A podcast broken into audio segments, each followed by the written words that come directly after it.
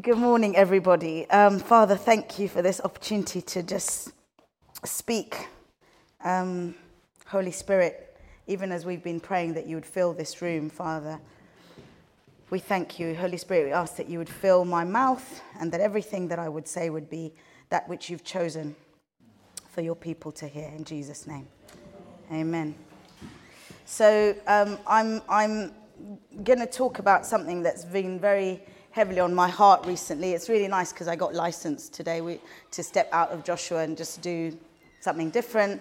Um, it is Pentecost, so I will, I will speak about the fifth, the fiftieth, the fiftieth, the fiftieth day um, from from Easter, um, and try and link it in. But what I really want to talk about is is the kingdom of God, kingdom come. There's been um, obviously it's quite topical recently. There's a coronation of a king. Um, and um, I, I'm, I'm, from a small East African country called Uganda. Um, there are apparently 56 distinct tribes in Uganda. My, my people are the Baganda. Um, it's the large tribe after whom the country is named, the Baganda, Uganda. There's other tribes. The Baganda have always had a king, always. Um, well before the British turned up in the name of their own sovereign and instituted colonialism, we, we had our own kings. Um, at the time we gained independence from the British, our then king, Kabaka Mutesa, Kabaka means king in Luganda. We don't say king, we say Kabaka. Um, Kabaka Mutesa, he then became the first president of Uganda, the state of Uganda.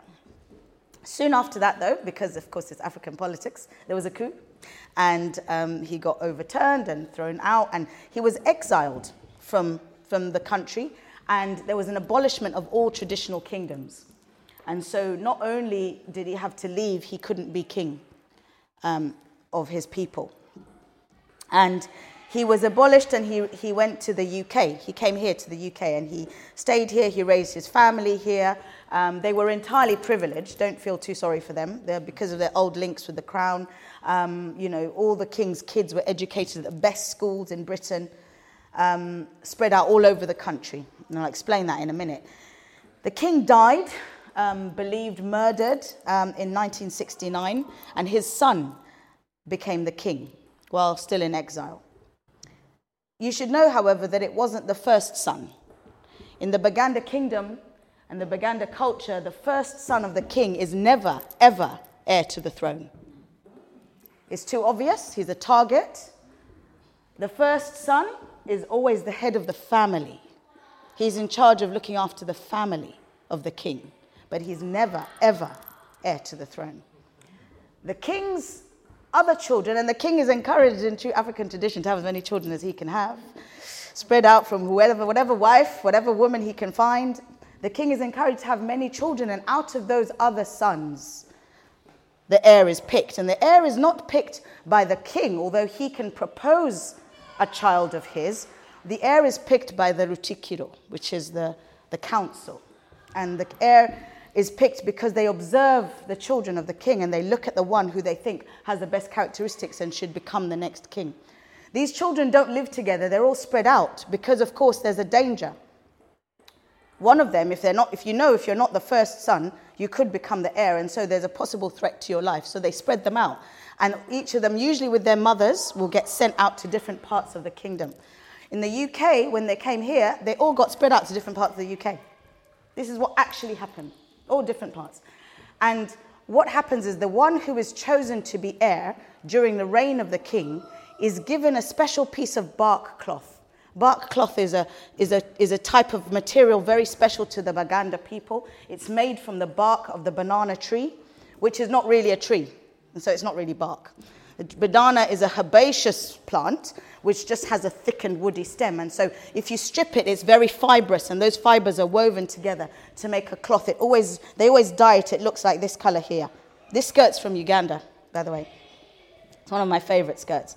But it looks like this, the bark cloth, and it's used for all sorts of ceremonial things. And I would show you photos, but you know, there's no projection today. Also, I wasn't quite organized, but anyway, I would show you photos. Um, but the, the, the bark cloth, the king's son is given a piece, the one who's chosen, and he's the only one who knows that he's got it, him and the Rutikiro.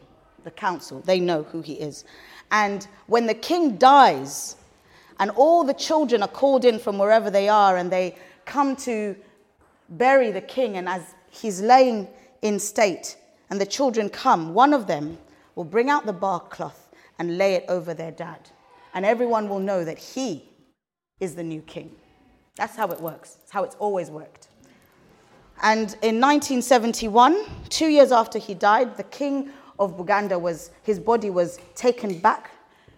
It was the only chance they could get to take the body back to the kingdom of Buganda, and he was buried in the ancestral burial ground of the kings of Buganda. And his son, Ronald Mutebi, our current Kabaka, pulled out his bark cloth and laid it over his dad. And everybody knew that he was the king. He was still in exile. And after he buried his dad, he had to come back to the UK. This guy went to, you know, he's been educated in all sort of fancy places. He said, I don't think he went to Eton. I think the, his dad went to Eton. I think he went to Cambridge or, I don't know, and some fancy schools in between. Um, in 1993, there was a political agreement that the traditional kingdoms would be restored. And in 1993, at age 15, I was 15 years old, I was told that the most momentous thing in the history of life was occurring. I was told that the Kabaka was returning to Uganda and there would be a coronation of the new king of Buganda. This was a big deal. It was a big deal. In my house, it was a big deal. We were living in Nairobi, we were living in Kenya, because um, we were, uh, I grew up as a refugee from the war in Uganda. So I was living in, in Kenya, but we were going back. We had a personal invitation, my family, because I've got a couple of connections to the royal family. All Africans have connections to the royal family, trust me. there's always a way. There's always a way. If there's a royal family, yeah, yeah, yeah, no, we were. There's a long story. I have a couple. And, um, and uh, it's, it's, it, I'll explain that in a bit, but the point is, it was a big deal. When, when we went to Uganda that holiday, I remember it was July, the, the coronation was on the 31st of July in 1993. It was July, it was the summer holidays, so we all got, we went to Uganda. In the days leading up, there's lots of exciting things, lots of events, lots of family get togethers, lots of royal events. Some you, you got invited to, some you didn't. Um, but one day we just went to the bank. My mum, my aunt, and me went to the bank. And we're at the bank, and I'm 15. I was very bored. They were signing something in some cubicle. It's a lovely bank, like you come in, and there's like a big, wide foyer area and, and sort of some tills on the side. And and then there's some wooden screening on one side. And I remember we were like one of the first booths here, and um, I was properly bored, you know. 15, my body was still trying to work out what it was doing. My face was full of zits. My mouth was full of attitude, subdued attitude. I'm still an African. You can't, you can't just be snapping it out. And um, all of a sudden, we're just standing there, and everybody falls to their knees. It was like really cool. It was like, first I thought, are we getting robbed? But it was too beautiful. It was like, it was, everyone fell to their knees facing outwards. So it was like a fanning out, and everyone just fell to the ground like this, except me. I was just going, hey, what's going on? Uh, obviously, my mom pulled me down, and I'm down, and I'm like, what's going on? She's like, shh. And I just hear the clack, clack, clack of footsteps, expensive shoe footsteps the smell, this beautiful fragrance of an expensive perfume. And I kind of look, and I, of course I kind of looked, right? And there's this man in this beautiful suit, look really handsome. And he comes and he stops in the foyer, and he's standing. My mum and my aunt and me were crouched round about there, and he, he said, which means, How are you, ladies? That's all it meant. Oh, my days. Hey! We didn't hear the end of that, How are you, ladies? He spoke to us Oh my gosh. Anyway, he says this. Everyone's like answering, yes, Sabasaja, yes, Sabasaja. Uh, in Uganda, when you greet a man, you, you, in Uganda, in the Baganda culture, we always give people titles. So um, a man is always Sebo, which is like sir.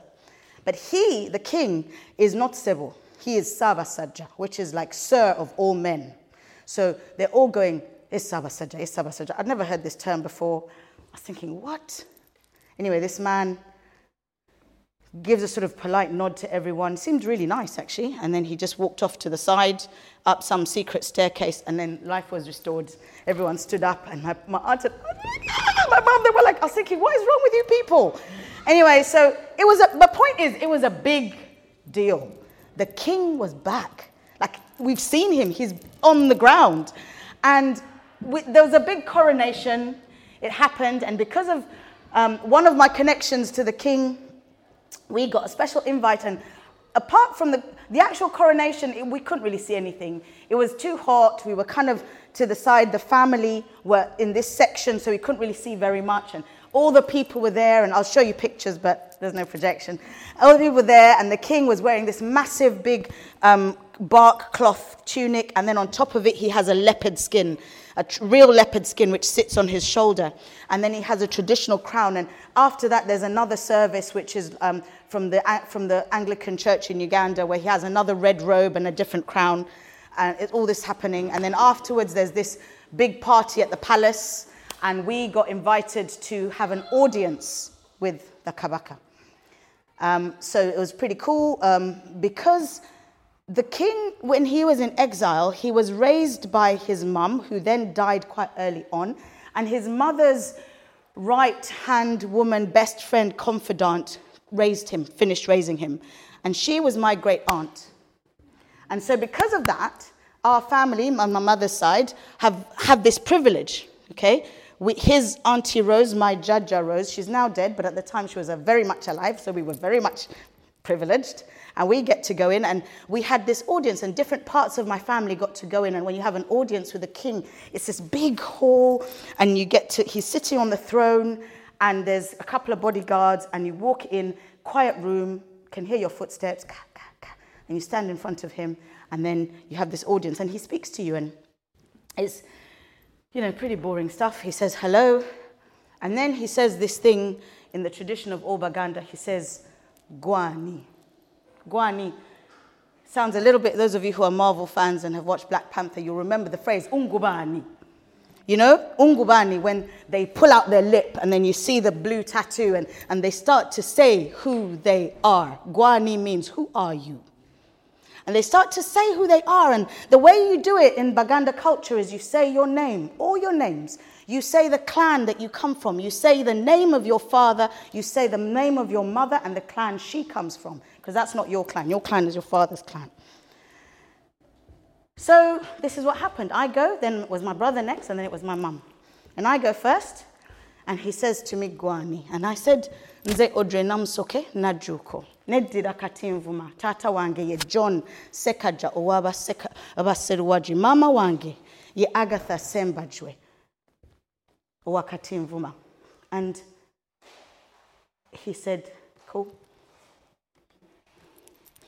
Said a couple of other things. How was school? Yeah great. Then he moves on. Then it was my brother. Now this is where it got interesting. This little pipsqueak of a little brother he would have been 11 then really skinny really annoying. You know, I'm 15, he's 11. Like, literally, he's so annoying. He turns up, and remember, I said there's a second reason?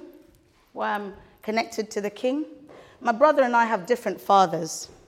My brother's father is from the clan of Umpologoma, which means the lion. This is the clan from which the original kings descended from. And you can tell someone's clan from their name. And so my brother opens his mouth when he's asked Gwani.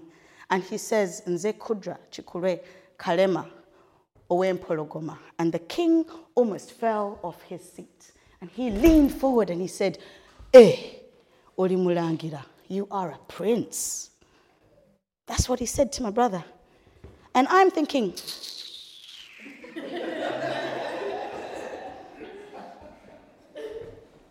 but it is true. My brother carries in him the bloodline of the kings. True as true. He's got the paperwork to prove it. And from that point on, actually, not quite from that point on, in his adulthood, he's certainly capitalized on it. He, um, my brother is an entrepreneur, he's an engineer, but he's doing all sorts of crazy things for the country. He, there's something about him. We grew up, as I said, we grew up in Kenya. But this boy has always been a little bit, you know, outside our house, we used to have like all these stones and you could run out. You know, when you've got gravel, but it's like that really big stone gravel that's not comfortable. And w- whenever you wanted to get away from my brother, you would run onto the stones because he was always like, eh, eh, eh, eh, Eh, a bit princess and the pea. Literally, he's always been like that. Always a bit precious. He is always well turned out. I'll show you pictures, but there's no projection. He's always looking good, this boy. Simba knows. He's always on point. There's something about the way he carries himself and always has done. Always. And now in adulthood, he's doing all these his ventures with different people. He meets all sorts of people. And a few days ago, when I was preparing this, I Googled my brother's name. I've never Googled him before, I know him. I Googled him, Kudra Kalema, and Google prompted Prince Kudra Kalema. That's what it said. And I was like, what?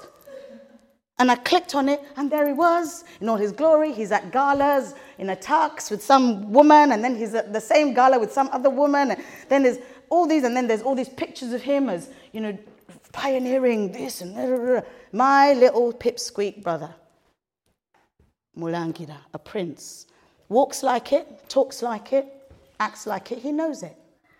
He knows it. There's something about a royal bloodline. There's authority, there's power.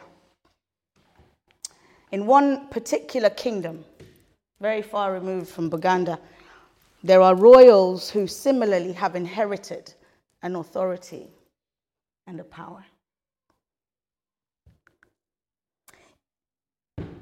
The kingdom of God is wherever God's sovereign rule is expressed.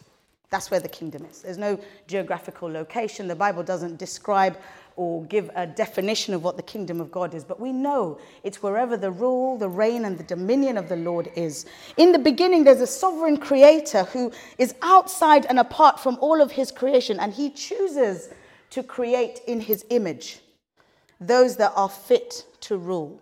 They're fit to rule because they're in his image, but they fit to rule under his sovereign rule. He gives stewardship and dominion of the earth to man. We hear this in Genesis. He does not ever rescind or take back that dominion. It is ours, it belongs to man. We were com- created to be in complete submission to God, but to take dominion over that which is given and rule it. That's, that's who we are. God says, Let us, us being the Father, the Son, and the Holy Spirit, let us make man in our image, according to our likeness not a physical, but a spiritual personality and moral likeness. Obviously, this is from the ampli- Amplified, hence the extra words. Let them have complete authority over the fish of the sea, the birds of the air, the cattle, and over the entire earth, and over everything that creeps and crawls on the earth. So God created man in his own image. In the image and likeness of God, he created him. Male and female, he created them and gave them dominion. But it didn't last long. Adam, Eve, serpent, etc. We all know the story, job done.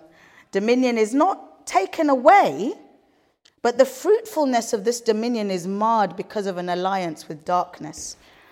And only from moving out of that kingdom of darkness back into the kingdom of light can we break Satan's influence. Early biblical kingdoms looked for glory and renown. We heard of Babel early on, Egypt, as well. I won't go into it, but there's a deliberate depiction within the Word of God of man under a rule that is not God's rule. That's, we know what it looks like. Sin does its thing, as it does in families, it does in kingdoms, it tears down, it destroys. But all through biblical history, there's a promise of, an, of a new kingdom, a different kingdom. When your days are fulfilled and you lie down with your fathers, I will raise up your offspring after you, who shall come from your body, and I will establish his kingdom. He shall build a house for my name, and I will establish the throne of his kingdom forever. I will be to him a father, and he shall be to me a son. And when he commits iniquity, I will discipline him with the rod of men, with the stripes of the sons of men. But my steadfast love will not depart from him, as I took it from Saul whom I put away before you. And your house and your kingdom shall be made sure forever before me. Your throne shall be established forever. These were the words of the prophet Nathan to David, speaking of what the words of God to him were. The plan of God is to determine a divine king over a divine kingdom that will last for eternity. And we see a promise of a coming king of Judah, and the arrival of the incarnate Christ fulfills the promise. God becomes man. Remember, God's plan is for man to rule. And this man will be the everlasting king, unlike any king ever known. Perhaps because he was lowly, poor, came in pretty dodgy circumstances, but also angels sang to announce his arrival. You know, indeed, he's unlike any king ever known. You know, the, in, in, in the Buganda culture, when the king dies and a new king is to come, there's some drums that are played. It's a weird kind of spiritual thing about a spiritual king and very paganistic, and we won't talk about that too much. But there's drums that are played in Ngoma. They play them, and there's a sound, there's a particular tribe that is designated to play the drums the spiritual drums. There's no, you can't just come up and play the drums. You, you have to be, the same way you had like Levites who did this. And in Buganda, there's different tribes. There's a, there's a tribe that is, that is a, there's a clan, sorry, not, not tribe, clan. There's a clan that is born to just look after the throne.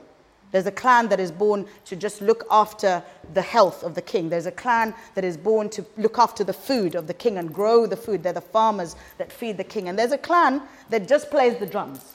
So they, these guys are only busy when somebody dies or when they come. But they, they play the drums to say that the king has died and a new king is come. In Lion King, we heard it. Ah, I love that so much. You can tell I've practiced. Lion King, man. Simba's born, the animals gather, they all pay tribute. The king is raised up. It's an incredible thing. I love it because it reminds me so much of my culture. The way people just, the king comes, people just bow. You know, when this king turns up in his throne, the men lay prostrate, and it's, this is very typical in African cultures. None of this kind of like, you know, curtsy before, nothing. Lie down, body down, face to the ground. You are not worthy. This is what happens.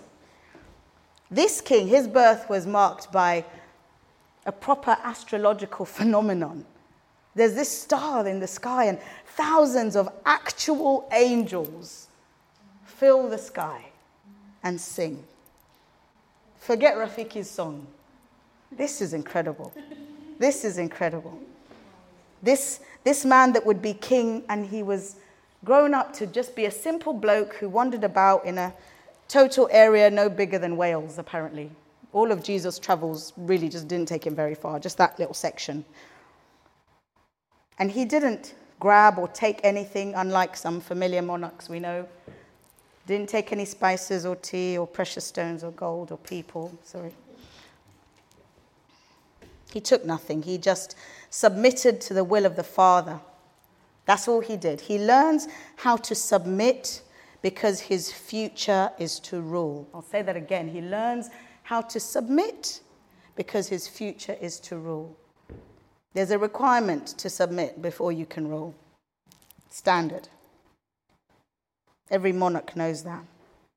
Mutebi held the bark cloth for years before he was revealed as king, and then he waited another 22 years before he was coronated. Coronated? Before his coronation. Do you get coronated? Okay. Good. Thank you. David was anointed as a shepherd boy well before he took the throne. Jesus' baptism was his anointing for kingship well before his death and resurrection and well before his then ascension to the throne. This king to be, he moves in perfect obedience. Jesus understands that he is the messianic king. He knows himself. He goes to his death, defeating the powers of Satan and bringing through a new humanity, not under the power of darkness anymore. This is a big deal. God's intention is that every knee shall bow and every tongue confess that this Jesus, the crucified, the resurrected, the obedient Christ, is Lord. Daniel says, I saw in the night visions, and behold, with the clouds of heaven there came one like a son of man. And he came to the Ancient of Days, and he was presented before him, and to him was given dominion and glory and a kingdom that all peoples, nations, and languages should serve him. His dominion is an everlasting dominion which shall not pass away, and his kingdom one that shall not be destroyed. That's Daniel 7, verse 13 to 14. In Acts 1, we see the dead and risen Jesus, after 40 days of time spent with his disciples, ascending to the heavens. Jesus himself called himself the Son of Man. And according to that glorious prophecy in Daniel, this Son of Man is ascended to the throne. It's happened. The rule of God is being established, kingdom is come. Woo. And then something incredible happens. About 10 days later, 40 plus 10 equals 50, 50 days from Passover, Pentecost, meaning 50th in the Greek, festival of the Shavuot, which is what the Hebrews called it. Um, it was when um, the, the, the, the, new bread is offered from the harvest, um, 50 days from the end of Passover, the first, the day of first fruits, which is the end of the Passover. It's funny that Jesus is called the first fruit, isn't he? So he arises the first fruit. It's so good. The Bible is so clever. First fruit, end of Passover, he dies, arisen, first fruit, 50 days later. Here we are, and something happens. The God who had always intended for those that were his own to have access to the kingdom, he gives them incredible access. Incredible. When the day of Pentecost arrived, they were all together in one place, and suddenly there came from heaven a sound like a mighty rushing wind, and it filled the entire house where they were sitting.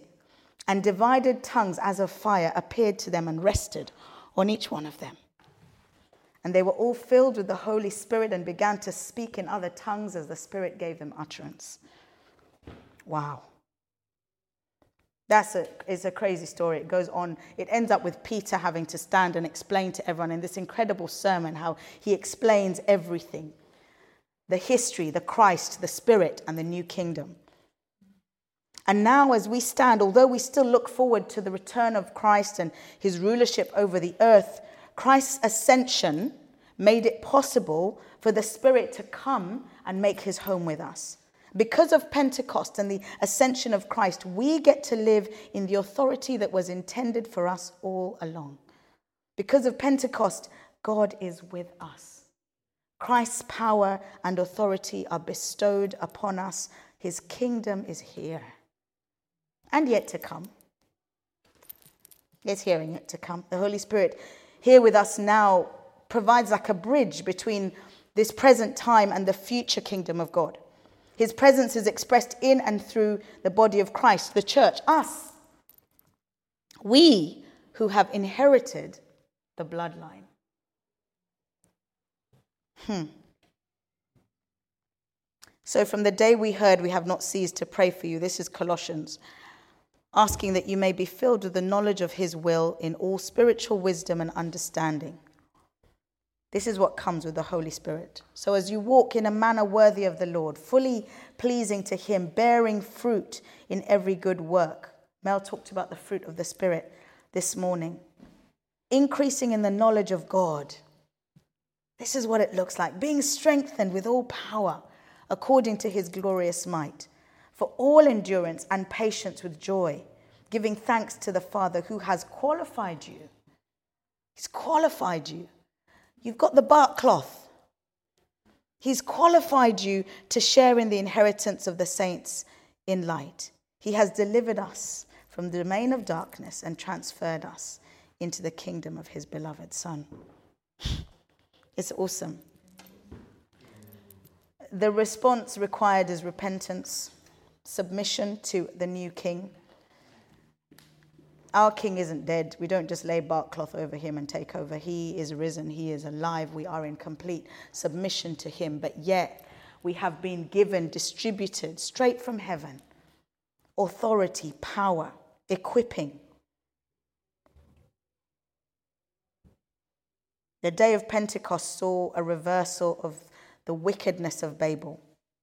Tongues, different languages were distributed, but this time in order, resulting in a unification under Christ, as well as an equipping of the saints to take the gospel to the ends of the known world. Nothing was random. Yeah? People from 3,000 people came to Christ on that day. And these people were not just guys that just hung out in Jerusalem, they're people who came from the ends of the world. They happened to be there at that time celebrating the festival of Shavuot. They were Jews, they knew something, they didn't know all of it. And then they, the truth is revealed. They come to know Christ, and in their languages, in each of their languages, the gospel is told, the mighty works of God are told, and they can then go back to all their places and it's like efficient to the max. It's just incredible. Just like that. Jesus only walked the space of Wales. But when the Holy Spirit came, hmm, under the banner and direction of the Lord Jesus, we take ground. Back to Joshua. We take ground as never seen before, geographically, spiritually. Joshua ascended out of the rivers, the waters of the Jordan to take ground. Yeah? Our Yeshua, he ascended to the heavens, sent us the person of the Holy Spirit to equip us with that power which is his, so that in his name we too can take ground. It is awesome. I'll keep saying it because it is. Jesus said to Simon Peter once, um, he said, you have the keys to the kingdom. This is, this is what happened. Jesus was asking them, Who do you say I am? And, and Simon Peter declared out loud, You are the Christ, the Son of the living God. And Jesus said to him, Blessed are you, Simon Bar Jonah, for flesh and blood hasn't revealed this to you. My Father who is in heaven has. There is a, something that happens. The Spirit works with us so that we're able to confess the Christ. Even that is not our own. It's revealed to us, and we're able to confess the Christ.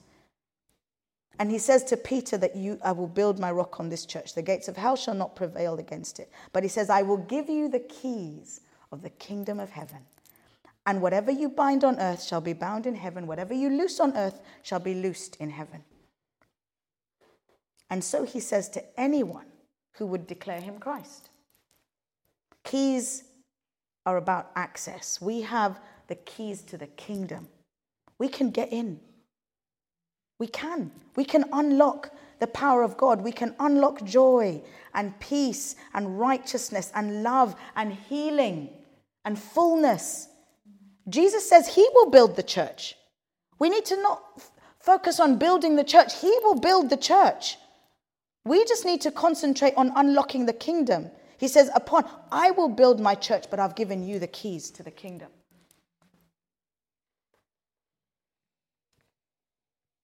Binding and loosing is bigger than fighting demons, it's way bigger than that. It's declaring powerful stuff because you have the authority to do so and choosing to live and operate spiritually as ones who have, through this royal bloodline, authority. It is us declaring, sorry, I've said the same line again. It is us recognizing that we actually have authority. You know, this is a big thing. Recognizing B Kudra, this boy, he knew. He walks around like this. If you meet my brother, he's lovely. He's a people's man. He can get on with everyone, he can talk about everything. He's also a bit of a snob because he knows. He knows who he is. Don't be a snob, but recognize what you have, the authority that you have. You can determine what you will allow in and what you will not allow in in your home, in your school, in your workplace. You can do that. You can do that. It should change the way we approach relationships, finances, everything in the spiritual realm. We have been made very rich in Christ, very rich with every spiritual blessing. This stuff, renew them in our day, make that in our time, make them known to us. We should be seeing his deeds. We should be able to sing about it every day. Look what God did. Look what God did. Look what God did. We're seeing some of it now, but oh my gosh, there is more. There is so much more. When we minister to one another, when we battle our enemies, the flesh, the world, the, the devil, when we pray for the sick, when we ask for provision, all of it we should do knowing who we are, knowing we are equipped with the same power that moved through Jesus.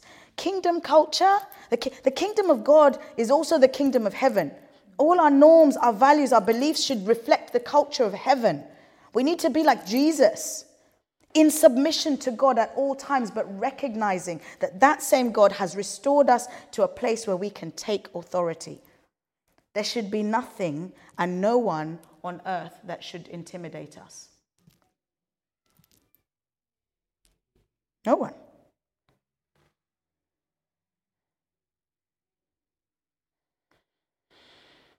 Then comes the end, when he delivers the kingdom to God the Father after destroying every rule and every authority and power. For he must reign until he has put all his enemies under his feet. The last enemy to be destroyed is death, for God has put all things in subjection under his feet. But when it says all things are put in subjection, it is plain that he has accepted those who put all things in subjection under him. Sorry, tricky words. Needs a Bible study. But here it is it says, When all things are subjected to him, then the Son himself will also be subjected to him who put all things in subjection under him that God may be all in all. What this is saying is, Jesus at the end will hand back the entire kingdom back to the Father. There's still a headship, he's still in submission. And even as he takes control over everything, when it is all said and done, he will hand the kingdom back to the Father. Through Jesus, man in Christ has taken back the rule, taken back dominion. A church militant, strong in its authority, strong in faith, pushing back the enemy on a mission, taking the Great Commission seriously, loving and blessing and walking as Christ, we will gather more and more enemies under his feet. We will do it. We will. And when all his enemies are under his feet, then his kingdom will be fully established. Jesus says, when he teaches us how to pray, he says, Pray, your, your kingdom come.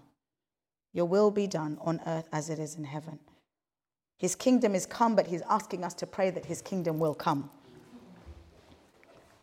What should our level of expectation be? How much kingdom is now? How much is not yet? How do we articulate what we expect from God? Those of us where we're living between the now and the not yet. What we do is that we expect the real thing now, but not all of the real thing now. There remains an expectation of the age to come. The way I see it, we, there is an encroaching darkness that we can see and hear and feel all around us. We're not blind to it, we see it. But we battle through victorious, secure in His sovereignty.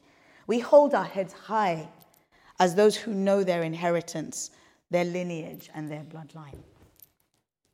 Ggwe ani. Ggwe ani, who are you?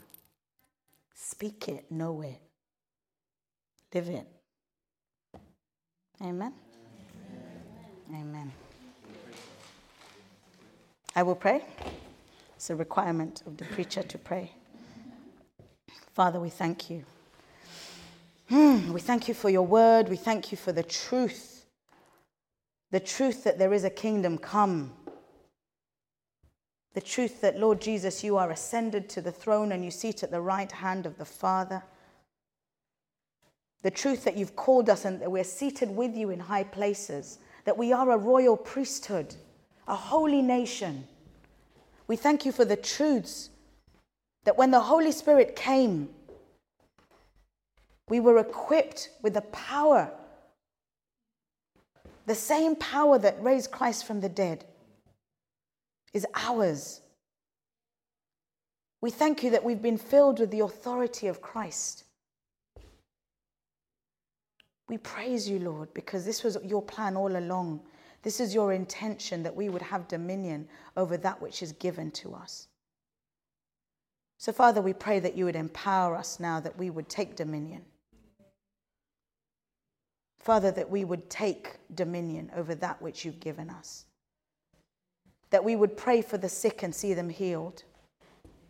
That we would pray for the lost and see them come home.